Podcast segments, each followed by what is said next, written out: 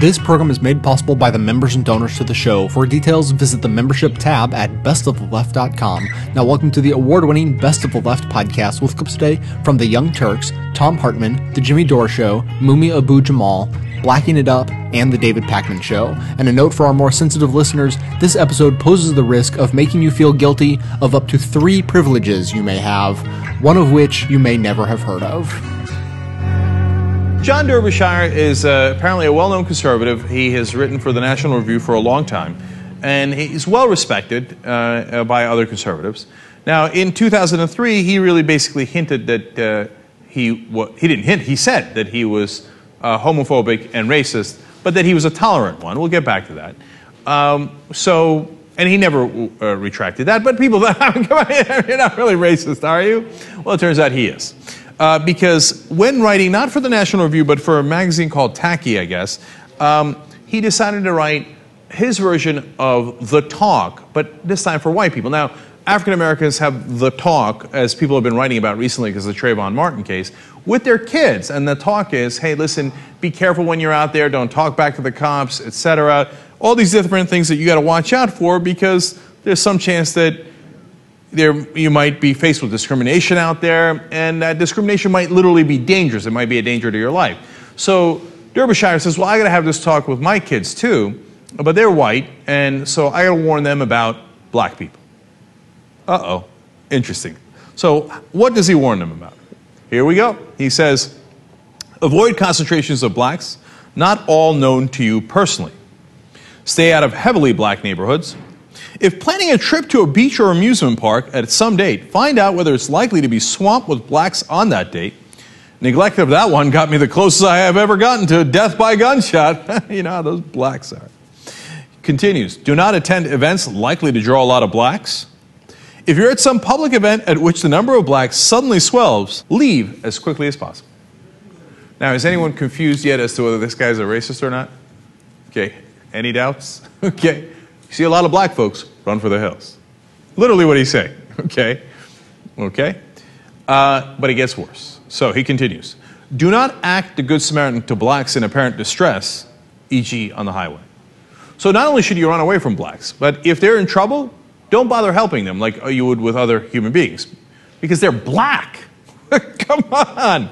Now, I don't know if he's saying here that who cares about blacks? They're not, their lives aren't valuable. So if they're in distress, obviously you ignore them.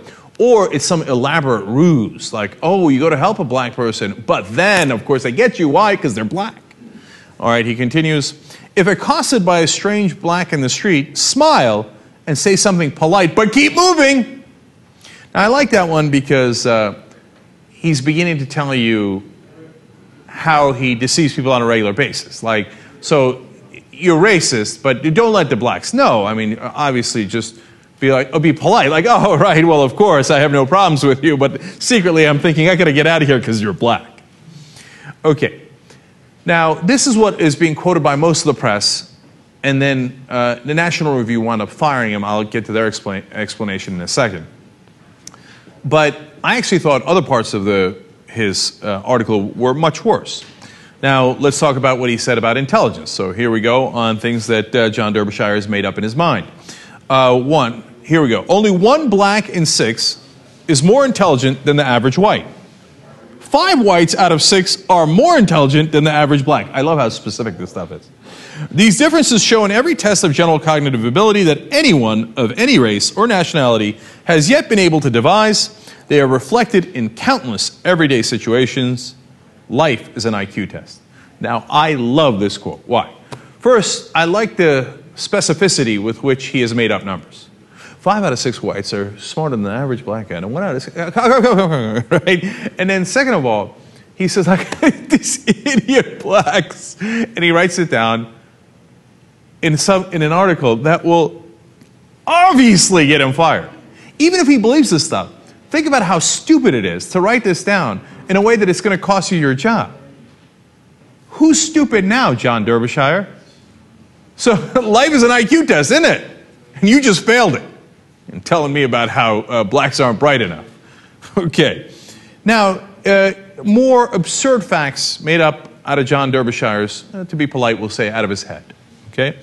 Uh, talking about uh, African Americans overall, he says, let me give you the exact quote here. I got to get you the first part too. Uh, okay, here we go. A small cohort of blacks, in my experience, around 5%, is uh, ferociously hostile to whites and will go to great lengths to inconvenience or harm us. Again, I love the specificness of this. Uh, 5%. Very hostile to whites. Uh, a much larger cohort of blacks, around half, will go along passively if the 5% take leadership in some event. They will do, do this out of racial solidarity, the natural willingness of most human beings to be led, and a vague feeling that whites have it coming. Okay, so here are more made up facts. Uh, 5% of blacks are hostile to whites. Where did he get that fact? And then 50% will go along with the 5% that are hostile if you're in a crowd of blacks, which I already told you to avoid by not going to Great Adventure. Okay. Okay. Um, but here's one of my favorite quotes from the article. So he's already told you what a wild racist he is, how he thinks all blacks are dangerous. You should never help them. They're all stupid, uh, or most of them are stupid uh, and that they will uh, probably try to uh, hurt you, especially if they're in a large crowd. Now, he's going to say, nonetheless, you should be friends with some blacks. Oh, that's interesting. Now, why is that? He explains. In that pool of 40 million African Americans that he's referring to, there are nonetheless many intelligent and well socialized blacks. You should consciously seek opportunities to make friends with what he calls those intelligent and well socialized blacks in addition to the ordinary pleasures of friendship, you will gain an amulet against potentially career destroying accusations of prejudice. So, in other words, be horribly racist, but have a couple of fake black friends, or perhaps even real black friends, so that you can say, I'm not prejudiced, I have a black friend.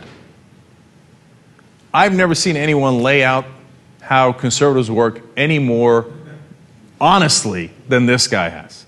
I mean, this is conservative 101, but they're not supposed to say it, okay? But here is this guy saying, yeah, of course, our few black friends uh, are the guys that we use as an amulet to protect us so that you don't charge us with racism when we're obviously racist. But the way he phrases it gets even more offensive finally here when he says, Unfortunately, the demand is greater than the supply.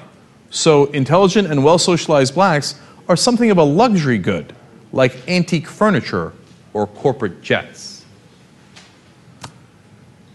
Well, what does that harken back to? I think it's fairly obvious. So I would like to acquire this black friend as I would furniture because he will protect me from charges of racism. Well, now you know how they work. Uh, and by the way, that is why a lot of the conservative writers are furious with John Derbyshire now. And uh, Matt Lewis of the Daily Caller said he has done more damage to the conservative cause than any liberal could have dreamed of doing. Why? Because he let us know how they all actually think. Now, does every conservative in the country think this way? No, of course not. Do a lot of them think this way? Apparently so.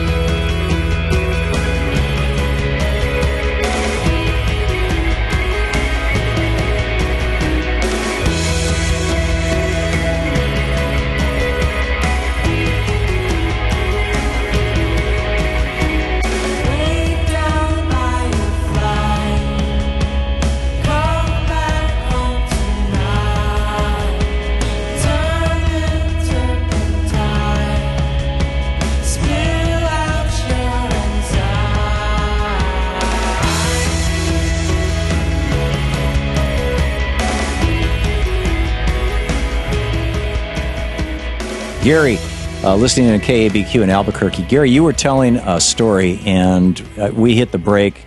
And I just I, I, don't I don't have any control over those. They they happen when they happen, and so uh, well, you're doing a good job. Man. I wanted to hear the rest of your story. So, so why don't you just reboot the whole thing, okay?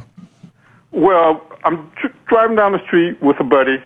It's about 3 a.m. in the morning. We Los just Angeles. had a good time at a party, Los Angeles, California, uh, in the middle of the city and we're just seeing a black man being beat to death with a muffler by uh, two cops. And we're like, whoa, what's going on? And I hit the brakes. We stop. We're looking over, see these two cops over there. We're looking over our right shoulders. And then within seconds, I there was a gun underneath my left earlobe, and I could feel the cold steel and hear the it's like it was gun smoke or something. I could hear the trickle, the clip of the uh, of the gun. Yeah. And so I'm like, what? So I didn't move my head, but I looked into the mirror, and it was a Los Angeles cop. All we did was stop and look to see what was going on. Yeah. And then I looked to my right, and I had my passenger in the right seat, and it was my friend Herman, and he had a gun straight at, uh, to his frontal lobe by another cop. And so I just froze. Yeah. And I just, and I was about this kid's age. I'm 54 now, 55. I was 18. And all we were doing was driving and just stopped when we saw this basically a crime being committed. Yeah. And so uh, the cop who had the gun right underneath my left lobe just said to me, You, he used the N word, better get the hell out of here. And I just thought to myself, no you saw three of us die. Yeah. Because I couldn't help that guy who was getting beat by the muffler. He looked like he may have already been dead. Yeah. And so I hit the brakes, took off. Yeah. But my parents did teach me as I grew up that anytime you were confronted by the kind of man like Zimmerman, is that the first thing you do, and I'm a pretty big guy, you know, I slam dunk in the in the old days. Mm-hmm. I would, you know, my parents told me put your hands in the air when somebody is intent on harming you. Isn't it That's the story, man. is you know this is this is the thing that uh, Gary that I think most white parents, um, many many white parents before this before the Trayvon Martin shooting, never realized is that is that African American parents have to have this conversation with their children that, that that white parents not only don't ever have to have, but never even imagined that anybody else had to have. And every every person that I know who's African American has, you know, when this topic comes up, has told me stories out of their childhood, or t- uh, people my age told me about the story that they had to tell their kids. And um, if you could speak to that, you know, what what you were told by your parents, or what you have Oh, said to your children. told me to always, you know, put my hands in the air, and Yeah. I always did, and I had to uh, do it. And I've traveled the world, you know, Mm-hmm. and I I had to do it in uh, 1973 in Beverly Hills. I had to do it in 1981 in Denmark. I had to do it again in 1986 in Spain, uh, Madrid, Spain. Then I had to do it in West Berlin uh, when was, the wall was still up, also in 1986. And then now I'm in Albuquerque. I've had to do it in 2008. So it's been like about seven times that I experienced with this kid who got murdered experienced. And each and every time I did what my mom, my dad told me to do. Put your hands in the air Yeah. and surrender. Yeah, but what Trayvon had- did was he, he ran away. Was- well, twice, yeah, well, twice it was with cops. Yeah. And there was one time when all of a sudden there were like three cops. All I was doing was walking to a friend's house in Beverly Beverly Hills, and cops had the guns on. The cop had a gun on me. I was just walking down the street, hadn't done nothing. Yeah. I put my hands in the air, and then three or four other cops drove up and said, "Put your hands down." Yeah. I just said, "No, sir." Yeah, yeah, You're gonna shoot me. You're gonna do it with my hands up. yeah, yeah. At least when I I, I fall over, Yeah. my hands hopefully will still be up. Yeah, But there'll yeah, be some no, record of it. But this it's is it's a real but, problem. And, yeah, and this is and and and Trayvon instead of stopping and putting his hands up, he said, "I'm going to walk away from this guy." And and uh, George Zimmerman followed him for apparently a couple of blocks. You know, he's talking to the police through the whole thing. And uh, man, it's a tough one. Gary, thank you. Thank, Thank- you, thank you, Thom. You thank you for the call. Thank you for sharing your story with us. I I do appreciate it. Cause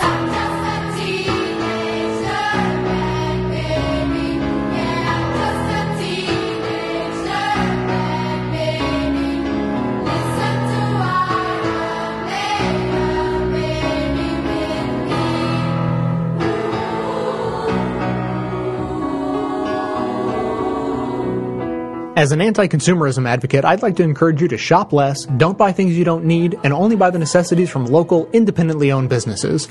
That said, if you don't take this good advice, then at least there's a way to shop that helps support this show at the same time. Simply click through to Amazon.com, just one of the major companies under constant boycott by one liberal cause or another, from the banner posted at bestoftheleft.com. Better yet, click through just once and bookmark that link to use every time you shop. Your shopping experience will be identical to normal. It will cost you nothing extra, but 7 to 8% of the cost of your order in soulless corporate blood money will be siphoned off and used to tremendously support the production of this show. Thanks for doing the right thing, whatever you consider that to be.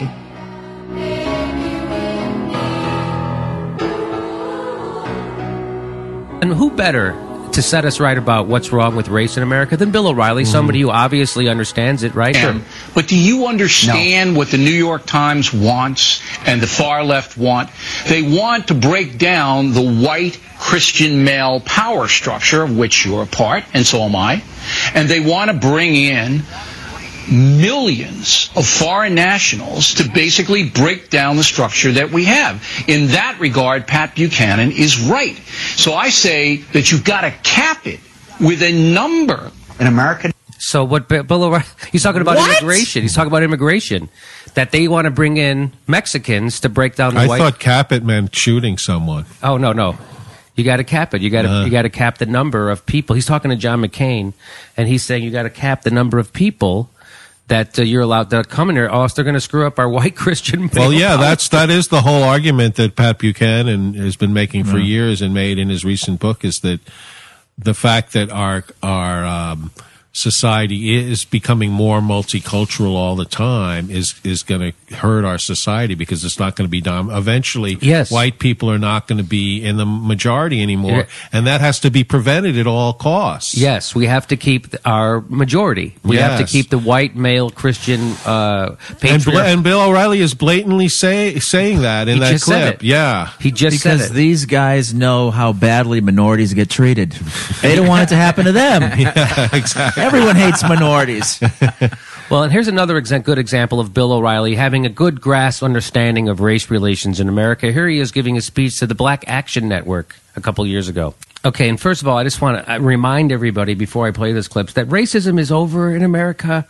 we all know that, and we proved it by electing an African socialist who hates America. That's how you proved it. And uh, okay, so here's what uh, Bill O'Reilly had to say in front of the Black Action Network. It's a much more interesting country, America, if we stop with the race business, I think. And, and by more interesting, he means uh, still racist, but no longer feeling guilty about it. Right, okay? right. It's a good feeling. So that's what he means. Okay. It's a much more interesting country, America, if we stop with the race business, I think. I mean, I'm not black, so I don't know your struggle. Um, and you don't know my struggle, all right, because you're not white. But I have to. you don't know how hard it is when you're white You know what it's like to be stuck in escrow over the summer? Do you know? do you know how hard it is to find a Brooks Brothers on Long Island on a Sunday? Come on. Do you know? Do you know the kind of problems You Bill? know how hard it is for a big celebrity like me to cheat on his wife without getting sued? it's almost impossible. Yeah. It's, I- de- it's definitely going to have to pay off at least three or four people. Mm. I, I I don't know what it's like to have my nose pressed to the window, and you don't know what it's like to have to stuff yourself with candy inside the store. Okay.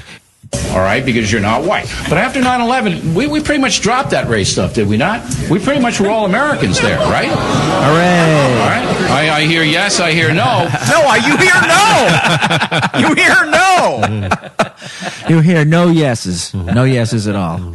They don't know Bill O'Reilly's struggle. Bill O'Reilly has to live in a country that's mm-hmm. 12% black. Okay? Talk about that kind of a struggle. That's got to hurt. and, uh, and now 0.01 percent Muslim. Yeah, yeah, yeah. Uh, yeah. After 9-11, we dropped that racism stuff. We went after our real enemies, the towel heads. Yeah. That's right. We're done with that. And it's a more interesting country now because there's nothing more boring than people demanding justice without any money to pay for it. Is They're there? broke, these people. Ugh. Boo all you want. The Supreme Court's going to abolish affirmative action. That's all he has Five to four. Uh, and by the way, he, he loves Louis Armstrong too. He forgot to add that. You're Louis Armstrong. there can't be any more racism in America, or else Bill wouldn't be dignifying all you people just by being there. so that's How could I be racist if I paid uh, for a ticket to see Electric Boogaloo? So Bill O'Reilly is upset that the liberal media is exploiting this Trayvon Martin case. That's what he's upset that they're using this to exploit, even though nobody would know about this case if they didn't make a big deal out of it, and there still still hasn't been an arrest. So no matter how much they're screaming, this guy still can't get arrested for killing someone in cold blood. So Bill O'Reilly, though, no stranger, no stranger to exploiting someone else's tragedy uh, to further uh, race bait. Ready? Now, I just want to get this straight. So I don't know if you remember, there was a case of a uh, a white girl who was killed by a, a Mexican drunk driver, and the Mexican was an illegal immigrant. Now Bill thought this this was his perfect time to demonize illegal immigrants as if they're all drunks, mm-hmm. and he had Geraldo on to point out to him that no, it doesn't matter what this if guy's if guy's Mexican, Russian, Italian, Pol. The fact that it's drunk driving is bad, mm-hmm. right? But that's Bill misses that point. You, Geraldo Rivera, with teenage daughters, are telling me that you are okay with a, somebody sneaking into the country, becoming drunk, get convicted of a DUI, and staying here. My, You're all right my nightmare is my daughter's having anything to do with a okay with drunk. that? Let me finish my answer.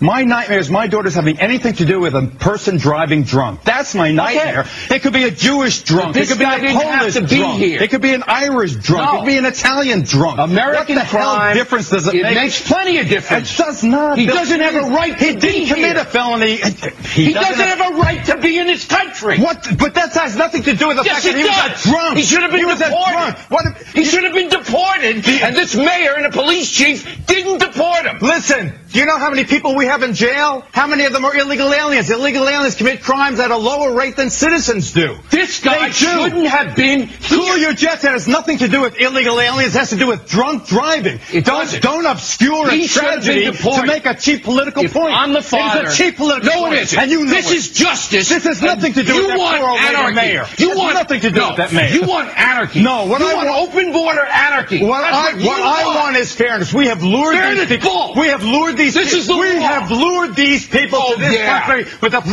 Nobody of jobs this- in a country where there is basically full domestic employment. Right. We have for decades lured them here, This and now family- we're starting a mob scene. This you're gonna family have. You're gonna. You're, you no want one. your viewers to go knocking on people's door, door to door. Are you an illegal? I want to take you outside and do I something I want the you. law enforced. History have seen what happens when you I single want out the people law like that. enforced, and then you don't. They- uh, Bill, You half don't. of Congress, if they had the courage, the President of the United States, if you look at what he has to say, all want reasoned immigration reform. Then but to do take that. this tragedy in Virginia Beach and make it about illegal aliens It is, a sin. That's a sin. Bull. That's awesome. That was pretty awesome. That is awesome. Why can't Fox News be like that more often? there's a there's a, a Why can't Geraldo be like that more? often? yeah. And then Geraldo, just a couple of years later, told black kids that that's their fault for wearing hoodies. Yeah. So Right. consistency, not the strong And point. also, for I love how Bill says I'm interested in justice, and he doesn't seem to be interested in it. In doesn't the, uh, it's Zimmerman it's amazing case. how he's he in this case is doing exactly the thing he's he's accusing uh, the liberal media of doing. Right. Mm. He's using someone's personal tra- tragedy to try to stir up mob justice Uh-huh. and pointing a finger at somebody. And Geraldo Rivera says you're doing this just to make a cheap political point. This has nothing to do with illegal immigrant. Illegal immigrants don't drink and drive at a higher rate than citizens do or anybody. You're just trying to demonize them because they're not from this. And that's exactly what he Well, was doing. Uh, I, you know, I, I would disagree with that slightly. I think you can't ignore the fact that this person who got in here illegally, if they hadn't got in here illegally, that woman would be alive. You can't ignore that. yeah, that that you can't ignore that. That but you is can't blame an her. inconsequential fact. That's I don't think it's inco- that- that inconsequential. that if we I don't think it's the dominant fact. of You're saying that if we just get rid of illegal immigrants, we wouldn't have drunk driving. No, I'm saying you can't ignore the fact that that person came here illegally. It factors So into you're it, saying- but it's not the so predominant thing that needs to be even looked even at if we it. even though illegal immigrants commit crimes at a lower rate than citizens, even though so what you're dealing, doing is you're embracing a fact that distorts the issue. You're saying that's a good that's an important fact, even though it distorts I'm the not issue. embracing the fact. I'm saying it can't be completely ignored. Uh, it can be completely ignored. It has I- nothing I- I to do with the case. Has nothing to did that did that guy drink drink and drive because he was an illegal immigrant? No, So then, what does this have to do with the case? because it uh, illegal immigrants do affect this country. They affect it in a positive way, and they affect by it in a, committing neg- crimes in at a a lower negative rate. way. By committing crimes at a lower rate than citizens. They affect it in a positive way and in a negative way. And if you're going to look at the positive, you also have to look at the negative. But I That's think- all I I'm think saying. The can- negative is what? That they drink and drive at a higher rate than that they do the same crimes that we do. They don't though. They commit them at a lower rate though. But they do the same crimes that but, we do. But that statistic. But you're what you're when you promote that statistic, you are distorting the issue. They they're. I'm not promoting I, promoting that statistic. I'm just saying it shouldn't be completely ignored. But okay, I, I think you can factor in him being an illegal alien in the same sense that you can factor in a number of factors in drunk driving. In other words, you know, the fact that that Economic that, pressure, that, alcohol, untreated- that, that alcohol is is a drug and yet it's legal. That there's commercials on TV Right. that encourages. There's all kinds of right and so so of he- things that you can work into the fact that the reason this person was driving drunk um, on a, a night and killed someone, what led to that. There's a million things, and one of them is the fact that he was in that he was in this country. Yes, and and and you say and to, and for Bill O'Reilly to make the point that the you know. Uh, to inflame people's emotions by Mm-hmm. saying, "Look, we have a dead girl because of illegal immigration," is uh, That's wrong. That's okay. That's, what. I'm saying. Absolutely, that's right. That- Absolutely and that's wrong. what he's doing. Yes, I think a, a b- even bigger point than the fact that this guy was an illegal, Ill, illegal immigrant is the fact that people are ignorant about what alcoholism is and, and how to treat it. Oh, That's, okay. you know, Good point. Give me a second, I I need to get my story straight. My friends are in the bathroom, getting higher than the Empire State. My lover, she is waiting for me just across the bar. My seat's been taken by some sunglasses, asking about a scar. And I know I gave it to you months ago. I know you're trying to forget. But between the drinks and subtle things, the holes in my apologies, you know, I'm trying hard to take it back. So if by the time the bar closes and you feel like falling down, I'll carry you home tonight. Racism without racists. A United States federal judge, one of the most respected and powerful actors in the nation's entire judicial system, sends a joke to a close circle of friends. So far, so good. But the joke is a racist insult against both the sitting U.S. president and his mother. The word gets out, and the judge promptly apologizes and states he isn't a racist. Of course he isn't. A judge, someone sworn to protect the legal, civil, and constitutional rights of all American citizens, privately shares racist jokes about the President of the United States. But he's not a racist. Indeed, if the media is any measure, the only people portrayed as racist these days are black people, like Minister Louis Farrakhan or the late Dr. Khalid Abdul Muhammad. A few years ago, I saw a man standing in a Ku Klux Klan robe announce on a nationally televised talk show that he wasn't a racist. When no one is racist, then racism becomes invisible. It becomes the province of hypersensitive blacks who are called racist when they point out racism. And meanwhile, beyond symbol lies a reality as bitter and as repressive as ever before for millions. Question. What do you call a judge who makes racist statements? Answer. Your Honor. From Imprisoned Nation, this is Mumia Abu Jamal. Some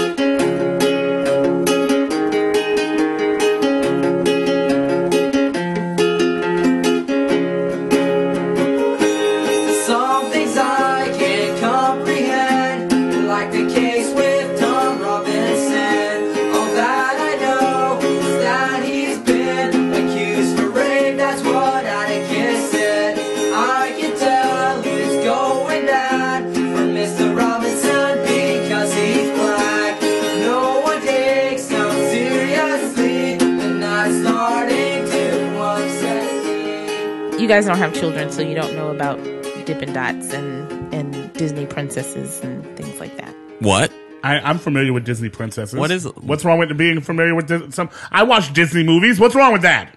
Of course, Disney movies. I don't need. are I don't need to have a child to be able to watch these did you go, ridiculously. Did you go uh, to the movies to see The Princess and the Frog? no, I can't. No, I, I'll see. Oh. I'll see it at some point on. Um, You on- haven't on seen The Netflix. Princess and the Frog? Actually, I did see uh, Princess and Frog. I just don't remember. It was. I think it was on Netflix, and so I watched it. Yeah. Well, anyway, so people are up in arms because there's some uh, Dippin' Dots that are out using the Disney, you know, Disney. Well, okay. Now I don't know what Dippin' Dots are. Dippin' Dots is like ice cream, but they're uh, The pellets. oh, those. and the, they're magic. I'll I'll introduce you to Dippin' Dots. Anyway, um, so they're ice cream, um, and they're Disney branded with the Disney princesses, right? Okay. And so people are up in arms because White Sleeping Beauty flavor of Dippin' Dots is vanilla. Okay. And the black Disney princess from The Princess and the Frog, her dipping candy is called Oppression. watermelon. Oh. Oh, I was gonna guess chocolate, not. So people are up in arms. Yeah. I think oppression would have been better. My arms are up. My arms are in fact not up. I because I just believe that there was no one of color in that room when they made that decision. Here's what I think should have happened when the approvals came. The, the, approval came across a person's desk, whether they were white or black, it doesn't matter. And they were like, "Oh yeah, we're gonna for Sleeping Beauty, we're gonna do vanilla, and for uh, Tiana, we're going to do watermelon." Mm, yeah, I like the vanilla. Change Tiana to cherry, and we're good. That, that's what should have happened. But someone would have had to have an, have to acknowledge that that might uh, how that would have been what would have looked. Like I said, I don't believe someone was like, you know what? Let's mess with the black people. Yeah. Let's put let's take the black princess and put her on put some watermelon on her. Like I don't, I don't believe that's what happened. Nope. I believe that it came down. They decided that that, that these were the flavors, and they're like, all right. And no one in the room was that they, they didn't have a Jamal. I forget like new listeners don't know about Jamal. Um, obviously this place needed a Jamal. See, new listeners, for the, for those of you who aren't familiar with Jamal, uh, we suggested many, many, many episodes ago, probably like a hundred episodes ago, that in these type of situations, you need someone who would have the common sense that apparently no one else at that place would have. And we nicknamed this person Jamal. Cause sometimes you just have to ask Jamal a question and you can be, cl- certain things can be cleared up. Like, hey, yo, Jamal! Should we have the Black Princess be watermelon, watermelon flavored? Nah, that's stupid. that could be perceived as racist, and why would you want to have that type of problem for no necessary reason? Valid. Valid. Says that we should move forward. They didn't have a Jamal. I'm telling you, every department needs a Jamal. You just need someone to be able to like, hey, hey yo, Jamal, we got this idea. We're gonna do A, B, and C, and Jamal can calm you the hell down. Somebody said they forgot to include Jamal on the Outlook invite. Yeah, like yeah, when, it, when they was when, when, they, when they were CCing people, they totally did not CC the Department of Jamal. They was like, all right, we need to we need to uh, hit uh, marketing, branding, uh, uh, flavor, uh, Dude, it's executive just a simple thing. I Just think- change it to cherry. someone- If you wanted red, you can still have red. Just be cherry. They skipped it because uh, Jamal always poo poos all my ideas. It's lowering our department's morale. Jamal just tells all of us to shut up and think every all of our ideas are stupid, and I and I don't I don't really think he's a team player. I don't really really like working with Jamal. Jamal, I mean, when was the last thing we brought something to Jamal and he liked it? Remember when we were going to do that whole thing where we had white hoodies? Uh, and and yes, the, the the hood part was a little bit pointy, but like I thought it was really cool. And Jamal was like, it was stupid, and that it would remind people of of of, of the, the hated Ku Klux Klan. I don't even understand what he was seeing. But then all of a sudden, all of a sudden, we had to stop it. We get that, that whole project was scrapped because Jamal just does not work. Why couldn't he work with us? Why couldn't he work with us? I hate him.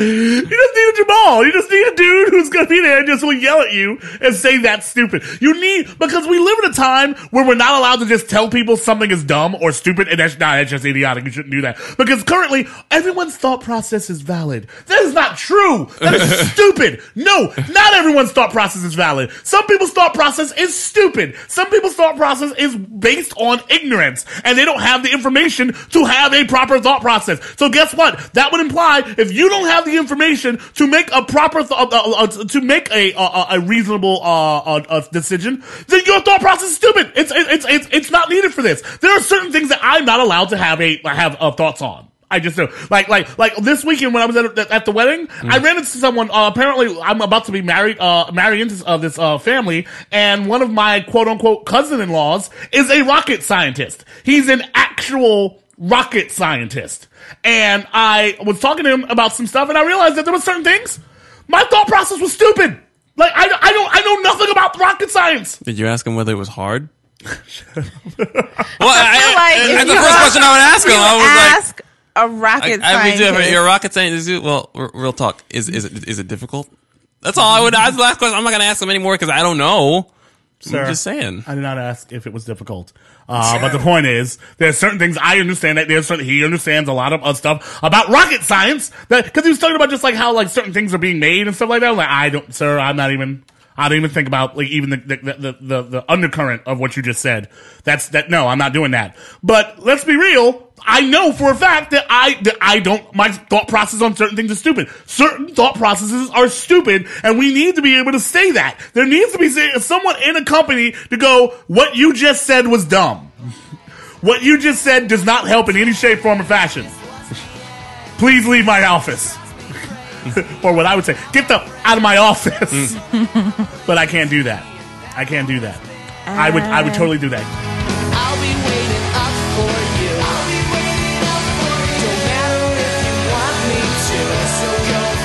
Yourself. I hope you enjoyed this show, but also consider it a valuable tool for not only aggregating, but more importantly, amplifying our view of progressive politics in the world. So if that's true, I ask you to support this work by becoming a member of the show at whatever level you're able, as anything from a basic leftist up through the ranks of socialist, communist, Satanist, or even the most reviled level of support, George Soros. I produce 11 episodes a month of fearless coverage on all the hot button issues we face, maintaining a rock solid schedule. So if that sounds worth supporting, please consider signing up to donate as little as $5 a month or even $55 a year. Members also gain access to bonus audio and video content that doesn't make it into the show itself. So for a concrete way to support a strong progressive voice, please visit the membership tab at bestoftheleft.com.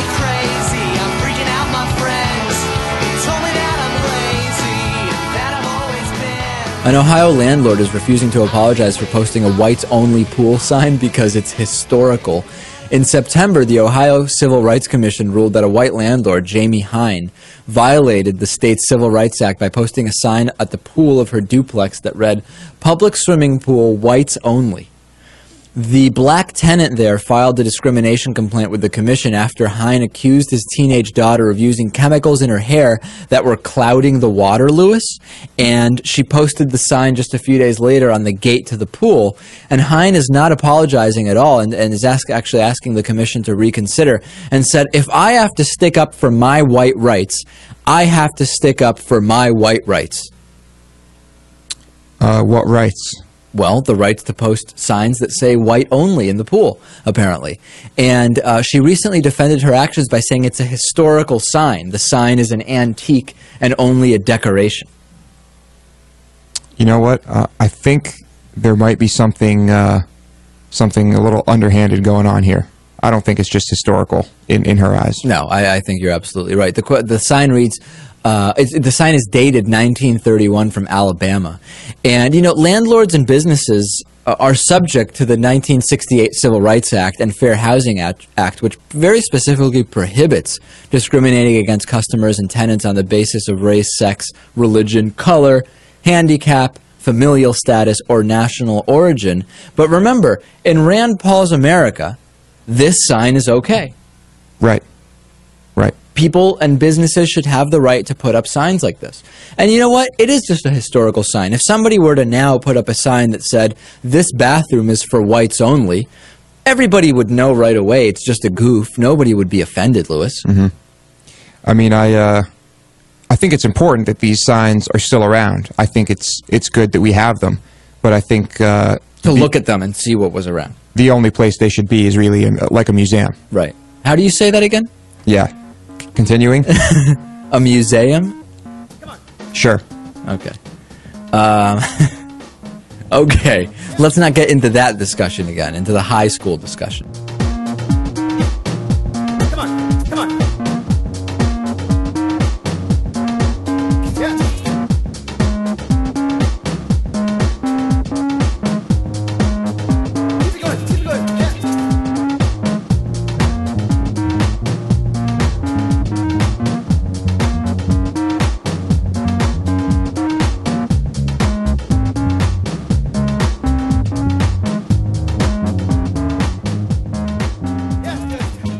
Week we talked about a racist bumper sticker that went viral on the internet. It basically uh, featured Barack Obama and it said, Don't renege in 2012. And of Right. course, renege was spelled R E N I G. There's the bumper sticker right there. Well, the person who sells those stickers is a, a woman by the name of Paula Smith. Uh, she owns a business known as Stickitude.com. And she was interviewed by the press and asked, you know, why are you selling a racist bumper sticker? Well, she defended uh, the word nig. In fact, she says, according to the dictionary, the N word does not mean black, it means low down, lazy, sorry, low down person. That's what the N word means. Oh, that makes it so much better. I know, seriously. Disastrous defense. yeah. Oh, oh, that's uh, what you were referring to President Obama as. And by the way, uh, has it colloquially been used against black people? Hmm. Has it been? I can't quite tell. For hundreds of years in this country.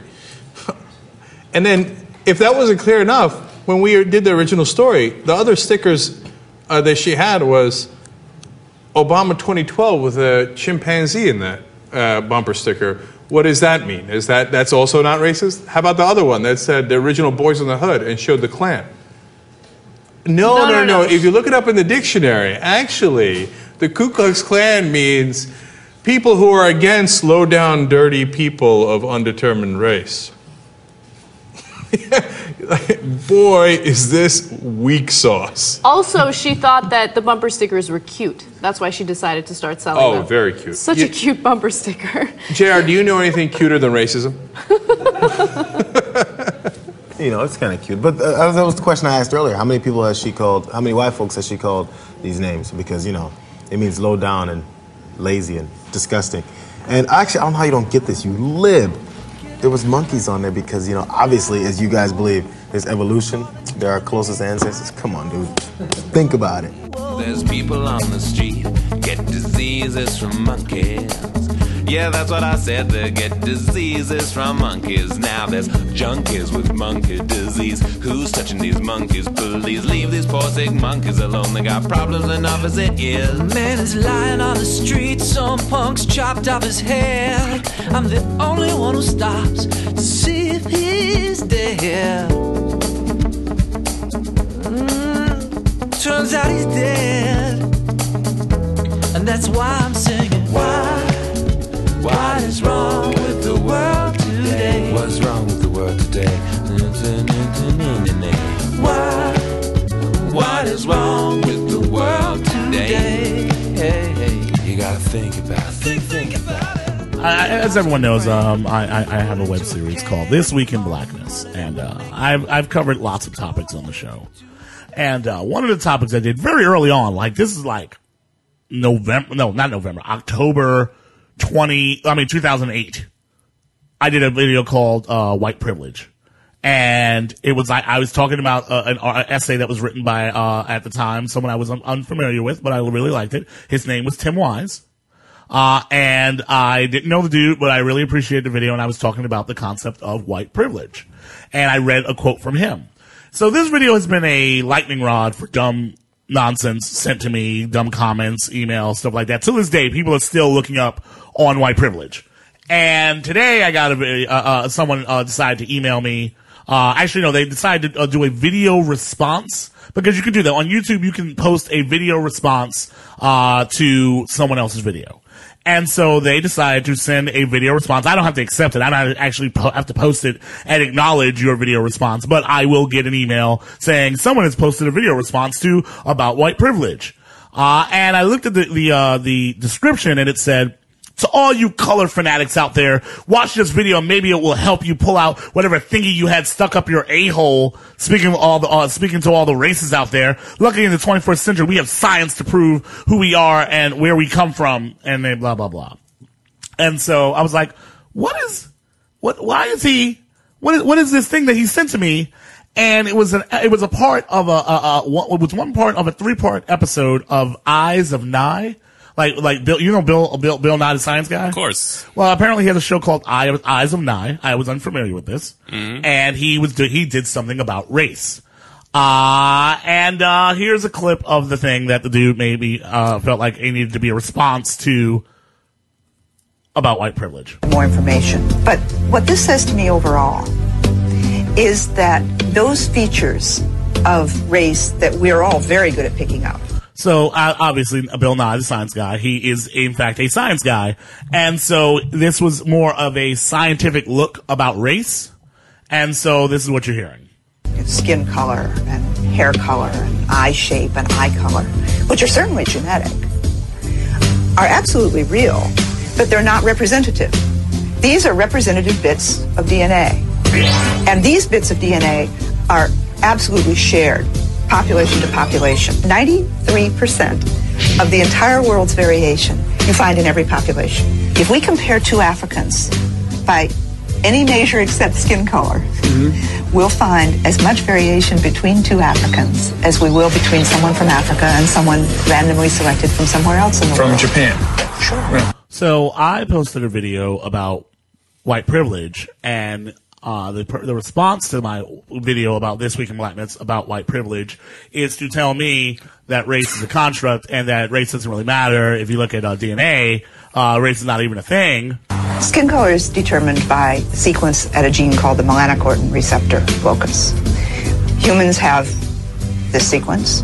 Cows have this sequence. Mice have this sequence. Mammals generally have this sequence. Cows vary in skin color and consequently in fur color, just like humans do. Cows do not care. See, because cows, cows don't give don't give don't don't don't, don't care at all about about color. You see that cow like that? I mean, how how dare how dare we discuss and uh, and go directly at race like this when cows have the same issues and they don't see color? Cows don't judge each other based on the color of their cow hides. No, why is that? Because they're cows. They're all the same species. And they know it. Or they act like they know it. I, I can't tell you the annoyance I had with this because it's it's it's a thing that pops up a lot when I'm when when I discuss race and when I talk about color and I talk about white privilege and stuff like that. People love to jump on the race is a social construct thing and and and, and for this to be the response to me discussing white privilege, like, well, you don't understand, color is not even a thing. Um, it implies that I'm being silly by going with this whole color thing. Like I'm insane and I really need to just get over it. Where I don't know if you knew this, I wasn't the one that made it a thing. I don't know if you were aware of this, uh, Eldroy, that I was not the one I thought who you decided. created. I thought you created it. Right, when I decided like race and something, something like that, I made up race, and that's what And that's what's happening here. you did Why the hell after you give all up- power to damn white people? That's stupid. yeah, that's what disturbs me about this is that any all of the comments people are about racism, so you know, social constructs not real, it's not scientific, but like you're telling the wrong person. you don't need to be telling us. Yeah, black people have never been like, man, man, we are so different uh, from our DNA up. We are just so. That has never been an argument No. from any person of color ever. In our fact, DNA. I think a lot of our language has things like we are all the same. We should be treated like human beings because we're all. I feel like a lot of our language over the past century. Hey, you're not going to meet a cow racist. It's not going to happen. See, they just they're just cow friends there enjoying a meal together. You know what? Maybe the cows don't overthink it. Maybe that's it. Or There's some cow in Alabama kicking a Mexican guy laughing to himself about the thing he saw on YouTube where it says you won't meet a cow racist. Like crazy naive science dude. Uh, I, I, I, I, What does all this variation mean about race? To me, it means that people vary enormously from each other, and that the great majority of that variation is shared by everyone. And that the features that we can easily detect when we look at people from what we call different races are important but extremely superficial features based on a very small number of genes that have been selected during human evolution.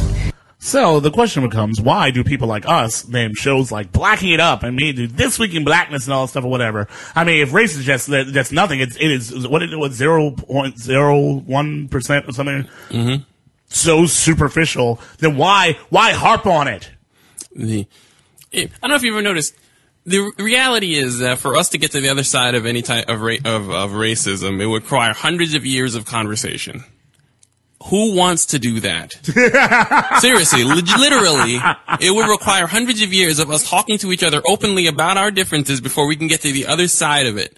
So realistically, the whole thing where people, oh, it's just a social construct, technically, they, it, they're just choosing the easiest road, and I don't, and to a point, I don't blame them. it's not them. the easiest road. It's a stupid road. It's literally ignoring the, the, the current reality. It's something that we do on a regular basis as a society, is that we decide to ignore what is actually happening. Progressives and liberals do it all the time. The rules change, and we should be changing our whole strategy. And they're like, no, we're gonna live like this, because this is the way it's supposed to be. But no one else is following those rules. Yeah, so No one you're else is following those rules. Telling us to follow a rule when racism is not the problem that we have. is the problem that the racist has. If the problem is with the racist. if you're not- not the people that are. Unless unless we were actually uh, completely going uh, going 125th Street and start, start talking about our midichlorians uh, and blackness, I don't know, and and and, and and how mitochondria. white people were created by it. Even. Our people have it. Right, we have the force, and that uh, white people never had the force because they had a low midichlorian count. That would be a completely different argument if we were if, if, if we were out there like if I had my full on Wonder Woman bracelet and stuff like that, and so someone wanted to come at me like that. But it's like I'm talking about a reality. I'm talking about what is a current situation right now. And when you go hyper science on this, all you do is annoy me because it doesn't help. It is like, oh, well, now that you've, oh, now that we've talked about the science of it, you know what's going to happen? I'm going to completely, completely be able to go catch that cab tomorrow because the science says that we're all the same. Taxi! Because you can hold the science. Taxi! I said taxi! You can get a taxi with a science book. Maybe if I could just, ha- maybe if I just have this video playing on my iPad as the cab is driving by, I'm like, no, no, race! That as soon as we look beyond those, I just need to go uptown. there are no archetypes that No separate archetypes! people from one continent of origin. I'm going to Brooklyn! I'm going to Brooklyn! Can we get a, Wait, wait, slow down. Wait, where are you going? The light's red. Stop! Don't go through the red. so yeah, the uh, And, and, and, and it's problematic because a lot of people they want to oh they want to push this down and I see people make the argument especially I see young people doing it all the time and they want to make the argument and when I say young I mean like young young I like- know, like but fresh it's, as I'm saying, it's rooted. It's rooted in impatience. Do you? Do you? If you're 21 year old, can you understand the concept of something requiring hundreds of years to work past as a people? the point it's it's not about working past it's about just understanding the current situation I know, but that's what you have to. That's, a- that's a part of truly understanding racism is to understand that we're nowhere near done with it at all, and that's not something a 20 year old can fathom. Something a, a concept so large that they are ne- they will never see the end of it in their lifetime. I feel like that's like having an argument about like li- like like hey I'm in a house They're like actually you're not in a house you're floating through space right now in infinite black it's like no, I'm, in, I'm, I'm, I'm in my house. I'm in that house. No, no, no, no, no. No, Scientifically speaking, when, after the Big Bang, there was these, there was uh, uh, all these uh, uh, planets and stars were created, and then there was a star that uh, uh, that all of a sudden pulled in via its uh, uh, uh, uh, its uh, what is it, Gravitational gravitational pull, force, and then the, uh, the, this particular planet was just a, uh, uh, a certain distance away. So, but you're like the planet is just not, that's not even anything. I got That's even just- more simple for that's you. just constructs. Where you're actually spinning right now. That person would get a taser in the center of their chest. I don't want to listen to somebody walk Spinning. right up to me and then tell me that I'm not in a house, but I'm sitting in a damn house because some, Spinning. some nonsense. There- there's The certain Earth is things spinning. There's certain uh, uh, uh, details or, or Spinning fights around. about about about spe- specifics that don't help this situation or grow this situation ever. And it's on both sides. It's not just conservatives doing this nonsense. Liberals will throw this out there too, especially if they feel like you're being you're having too uh too much identity politics with your particular identity and not with the whole cause. They will all of a sudden throw out there, listen, man. We're just people. Scientifically, there are no races. Race is made up, and you're just like, shut up. I don't shut up. That doesn't help me. That doesn't help anything. You yelling that does not help anything. And and while I know scientifically you can compare, you know, DNA with cows and human beings, where have a We're just- I higher, we're just floating in higher infinite space, huh? I would argue that that's the most function that's the most in- until we're different than cows. That's the most intellectual So- way of putting your fingers in your ear and going la la la that you can possibly about the subject of race is you can by saying that we're all humans. I don't want to hear it. You're right. Cows are not even. That is a valid. That, that is exactly what it is. It is the it is Like the la la la us. when you have to deal with the fact that uh, we live in a society where race uh, where, where the construct of race has in fact played a, a humongous role in everything, and we are still living under that construct. And you yelling at me about science will not all of a sudden change that construct unless you can in fact inject your science like as if like uh, you can plug plug into the matrix and you can just download this science and overwrite everyone else's current view of race and you just overwrite it via this matrix upload and you're just like wow i understand race and that it's not a race let's go agent smith. Like it's ridiculous. It's ridiculous. Like you can't and, and it just it just annoys me because then all of a sudden i now have to i have to now explain to you why your argument is stupid and then the person starts to go with me like it's science. You just have to accept it. I'm not i mean I, i'm just saying I can't say the MFR word, but uh, but MFR really? it's yeah, it's that that's that's the thing. So lots of things that exist that and these are the type of I get stupid stuff like this all the time. People really want to break me when it comes to race, and I know I, because and I understand. I've I've painted a big race uh, bullseye on my chest with this week in blackness and someone, blacking it up. everybody is trying to challenge you f- Right. for that moment where you'll be like, Oh my god! Oh my god! You're Oh, right. no. I didn't understand. I totally didn't get that. Oh my god! I don't I don't know why I didn't just go along with this. My I'm such a whole fool. Yeah, yeah. Shut up. Shut up. Shut up. Uh, and again, to, to the point, they're just targeting it towards the wrong people. Like, you need to target it toward the people who are racist, who believe that uh, African Americans or uh, other people of color um, aren't equal to them. It's not. Indeed. It's not us. Yep. So we need to I, I, I just I felt like I needed to actually address this. I'm, I, I, I eventually I'm gonna I want a catalog one day that is just all of my thoughts on all this stuff. I want it to be like someone to actually sit down and just like take answers to things and just put it there. Like I would love for someone to be like computer. What about race as a construct? And all of a sudden it just like pulls up the conversation we have and it just goes, shut up, shut up, shut up, and then go from there. And like, I, I believe I have enough video and audio now that I could totally create the, uh, what you call it? This, this, this, uh, the, the, the, uh, the virtual Elon that just, that just tells people to shut up and explains to them why the thing that they just said about race is stupid. Cause it's stupid a lot of times. Eldroy, is there something else we got? I mean, otherwise, I mean, I can keep doing this. A long distance phone call to an old racist buddy, $2. Refreshments for a white power meeting, $10. Explaining to a racist that all people have the same genes and that our external appearance, which is used to classify us into races, represents only 0.01% of our genes. Priceless. See, eh, they're trying to help. They're actually trying to help.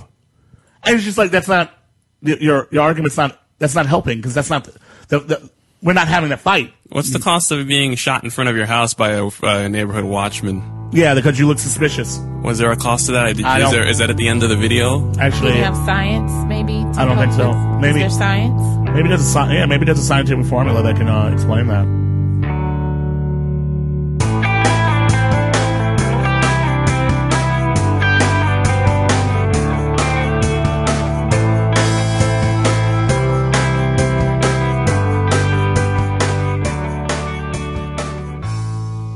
Thanks for listening, everyone. I sincerely hope that you are as excited as I am about part three of three of my epic commentary series. Uh, but before we get to that, this has been a, really amazing week in terms of numbers, and I would be remiss if I did not uh, share some of these numbers with you. And so uh, I'll start with the low numbers first. Uh, the first number yesterday, I turned 29. So congratulations to me, and just be aware that uh, you can trust me for one more year. So I, I just want you to know that. Uh, number two, today is of course episode number 600. So good job, everyone. Keep up, uh, keep up the good work. And um, earlier this week, just a day or two ago, uh, Facebook, the, the Facebook page for Best of Left reached 5,000 people liking it. So that's a nice round number. Thanks to everyone who uh, who decided to take the time to do that. And the largest number by far 10 million career downloads. Best of the Left, just a few days ago this week, reached uh, combining all of all 600 episodes. I mean, well, not even 600, but like 598 episodes. and um, over the course of six plus years, all of the downloads of every episode ever downloaded just reached 10 million, and that is, uh, you know, let's let's not beat around the bush and not say that that's a big deal. It's a pretty big deal. So now, as if this week of numbers and this episode in particular weren't already epic enough, because this is going to be a, a good commentary. Um, episode number 601, I just want to warn you, will be profoundly different from any show I've ever made, and, and therefore different than anything you've ever heard. And uh, it will contain a major announcement. So the show itself will be different, and there will be a major announcement. Don't miss either of those things. I, I basically insist that you not miss either of those things. And now for part three, the stirring conclusion of my commentary series, I've come to call The Blindness of Exuberance. So, following up on the stories of Mike Daisey and the Apple Factory and Kony 2012, I want to tell the more complicated version of the story of the new documentary film Bully, which I saw in the theater about a week ago. So the movie wants to start a conversation about bullying in American junior high and high schools. And so to, to do this, the film follows the stories of, you know, about five or six kids who are victims of bullying in one capacity or another, two of which have already committed suicide when the movie begins. And uh, so I'm going to start reading in a minute from a Slate article written by Emily Bazelon, which focuses on one of the suicide victims, Tyler Long.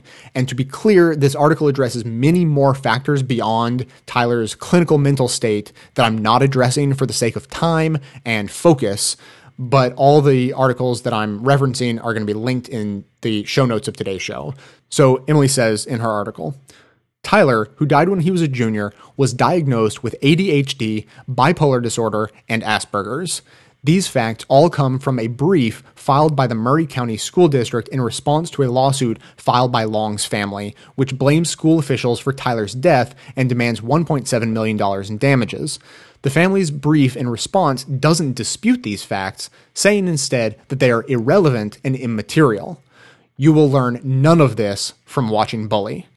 And so this is me again. That is exactly why I'm telling you. If you if you couldn't guess, uh, the fact that these details were left out of the movie is why you are hearing this story from me right now. Continuing with the article. To Ann Haas, a senior project specialist for the American Foundation for Suicide Prevention, this was a serious error. When I played bully for Haas, she recoiled in horror, and I don't use that word lightly. Quote, to leave Tyler's mental health problems out of the film is an egregious omission, she said. Quote, it is really misinformation. The filmmakers had the opportunity to present bullying as a trigger, as one factor that played a role in a young person's suicide.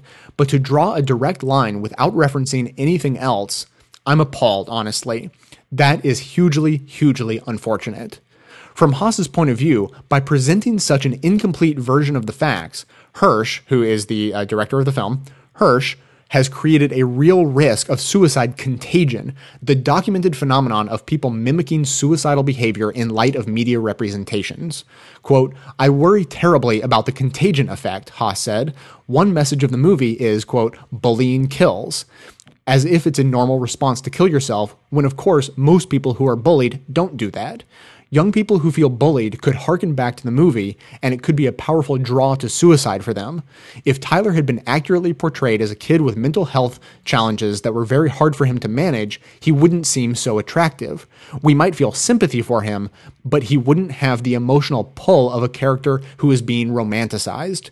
When you turn a real person who had a very painful, distressing life into a kind of fairy tale character, that's something young people are much more likely to identify with, and identification is at the heart of contagion, unquote. And so now at this point, let's just think back to Mike Daisey and the way he manipulated the facts about his trip to the Apple factory to strengthen the emotional impact of his story and the catastrophic fallout from that decision. Okay? Emily continues. I asked Hirsch why he didn't mention Tyler's diagnosis. Quote, I really felt that by not disclosing it, we wouldn't allow audiences to prejudge, he said. It was a decision we thought about a lot. Ultimately, we thought the film would be more powerful without it. Unquote. Are you kidding me? Like, this is driving me crazy at this point. So it was it was upon reading this sentence that I knew without a shadow of a doubt that I was not only doing this commentary, but all three of these commentaries. Like this is an issue that needs to be talked about in whatever small way I can. This is yet another person who and why it's why I call it the blindness of exuberance. He's so passionate about his issue that he doesn't trust his own audience to take the correct message from his film unless he distorts the facts by simply removing them. And and so he distorts the characters by not portraying them as entire people. He portrays them as you know normal people who are a little bit odd for reasons that aren't explained and bullied and that's it.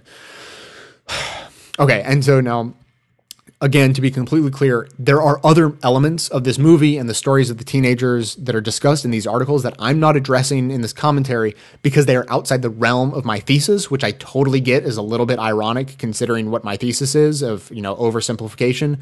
But I'm focusing on autism because it is the intersection of criticisms of the movie coming not only from em- Emily Bazelon's piece, but another piece from a totally different direction, which I'm about to get to. And but uh, again, I'll be posting all the links to all the articles I'm referencing in the show notes, and I highly recommend you read them all and begin to understand the full depth of the complicated nature of these stories.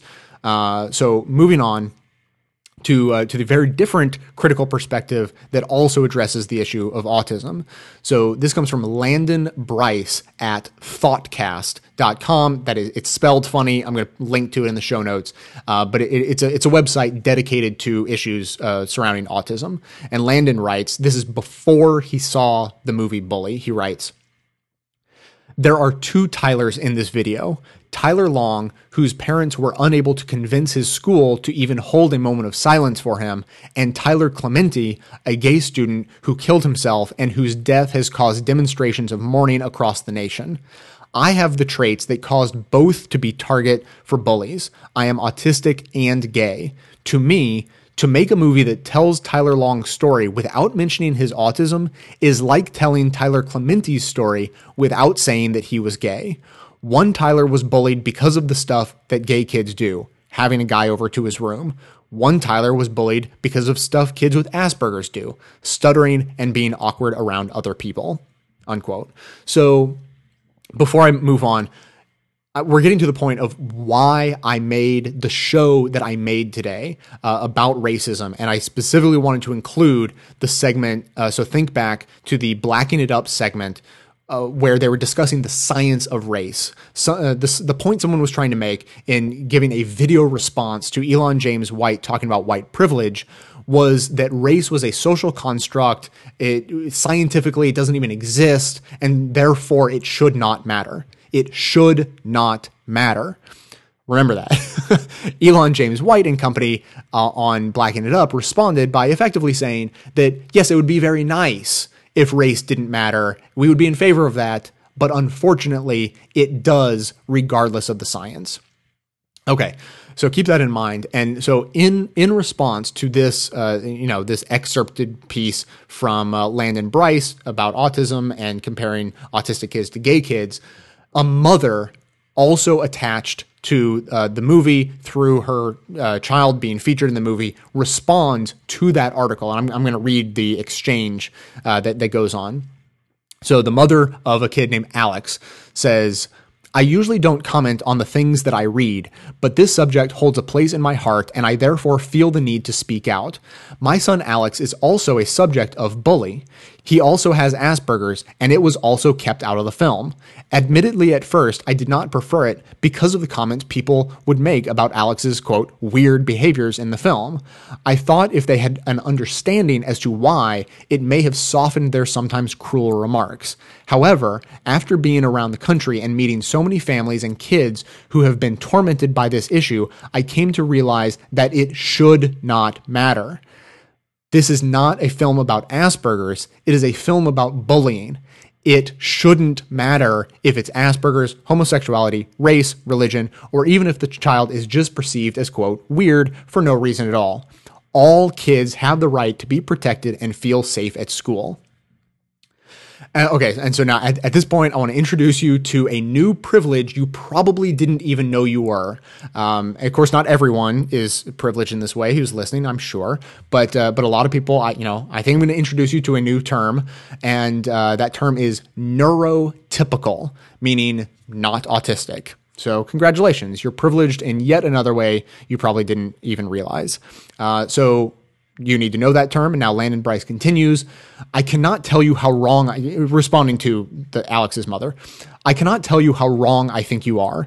The bullying of autistic people is a crisis in and of itself in the same way that the bullying of gay people is. Autism is not a dirty little secret. It should not be treated as something that needs to be hidden to make neurotypical people willing to sympathize with us.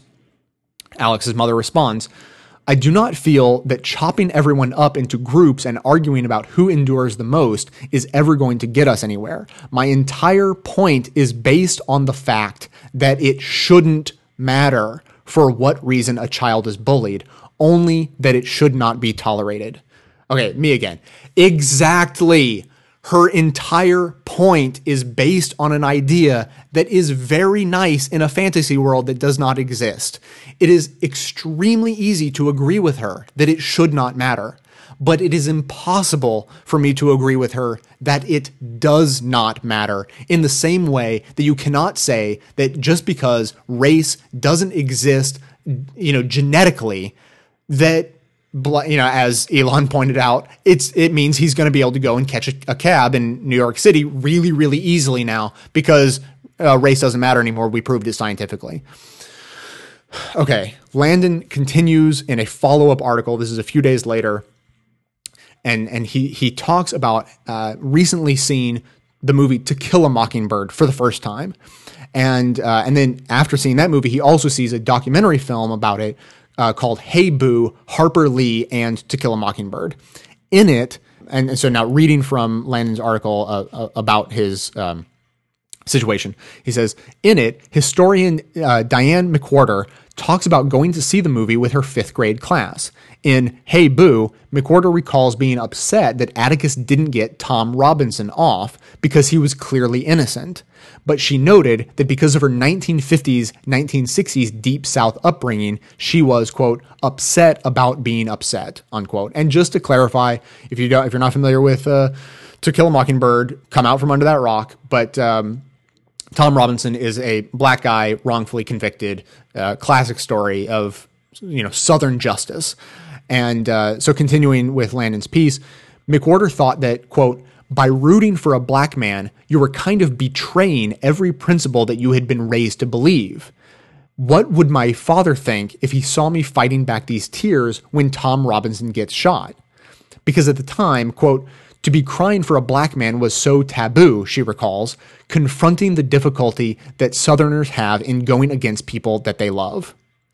And so Landon continues, and he's about to reference uh, Kelby, who is a uh, a lesbian who came out and and was, of course, horribly bullied, and her entire family was basically bullied by the the very small town they lived in, including the students, parents, teachers, and administration, all the way up. That I think they ended up leaving town. Landon continues, I would bet there are people who had a similar experience yesterday when the new documentary Bully moved to wide release in the United States. Kelby is such an appealing figure, and the treatment she experienced so obviously unfair that people who might never have empathized with a gay person before have very likely been forced into a new experience. There are also a lot of people who had the experience of crying for an autistic person yesterday for the first time in their lives because they saw Bully and were moved by the stories of Alex Libby and Tyler Long. But the movie does not force them to question their prejudices against autistic people in the same way that it might force others to question their bias against gay people because it never mentions their autism. He continues, Producer Lee Hirsch has written back to me expressing hurt feelings and insisting on the good intentions that he and his partner Cynthia Lowen have.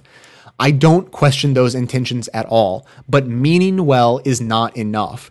I wish Bully gave people the same experience that Diane McWhorter had with To Kill a Mockingbird in relation to autistic people. I left the theater loving Alex and Tyler. Other people left loving them too. People cried for the pain of people like me and did not know it. It would have taken nothing away from the film for the characters' disabilities to be shared. It would not have made it a movie about autism any more than Kelby talking about coming out makes it a movie about being gay. Is it is a movie about being bullied, being clearer about why kids could get bullied could only have made it stronger. And he finishes the article the way I finished my last two commentaries. Bully will start a lot of good conversations. It might awaken compassion and concern. It will do good. But it will also start a lot of overly simplistic conversations. It is likely to inspire people to adopt inadequate solutions out of panic and expediency. It will do harm. So, from two different perspectives, leaving out this critical information from the movie can be hurtful in two different ways. From the clinical suicide prevention perspective, idealizing, even if done accidentally, these kids can heighten the risk of suicide contagion by at risk teenagers. And then from the perspective of at least this one autistic commentator, hiding these kids' autism from the audience betrays those kids as individuals and the autistic community as a whole, not to mention preventing those audience members from potentially confronting their prejudices about autistic people and giving them a chance to develop uh, you know well-rounded policies that address the issues at their root causes rather than glossing over all of the causes entirely. And at this point, I want to thank Ben who sent in a clip to me after hearing my first, you know, part one of this commentary about Mike Daisey and the Apple Factory. And what you're about to hear comes from that clip he sent, which is from Up with Chris Hayes on MSNBC discussing Mike Daisey. Here's an interview Daisey did with Seattle radio and podcast host Luke Burbank back in May, in which Burbank explicitly confronts him on the question of the factualness of his work. How do you reconcile the telling a good story with also trying to get the facts right? Oh. And when do you decide what is the more important goal? Oh, well, you know what I've found over the years is that the facts are your friends. Like, uh, if there's ever a case where I'm telling a story and I find the facts are inconvenient, uh, nine times out of ten, it means I haven't thought about the story deeply enough. I really believe in this because the world is more complex and more interesting than my imagination. So the world is full of really fascinating things. And you have so many tools on stage as a storyteller. Like anytime you want something to happen, you don't have to pretend it happened and mm-hmm. lie. You can use a flight of fancy. You can say, I imagine what this must look like. You can say anything and you can go in whatever direction you need to go, but be clear with the audience that you are, at one moment, you're reporting the truth that has literally happened. In another case, you're using hyperbole and you just have to be really clear about when you're using each tool. Um, no, for me, it's not actually, it's, it's, it's not that, it's not actually that hard. Um, if, and this is a big if, if you're pretty scrupulous about not believing you know the story before you see it. I agree with Mike Daisey. As a progressive who is interested in dealing with the world as it is rather than how I wish it was, I believe that the facts are your friends. Use them when telling your stories and demand them from people who tell you theirs. That's it for today. Thanks to everyone for listening and supporting the show. My name is Jay, and this has been the Best of the Left podcast, coming to you every third day, thanks entirely to the members and donors to the show from bestoftheleft.com. Lines now black and white. you took apart a picture that wasn't right. Pitch burning on a shining sheet. The only maker that you wanna. A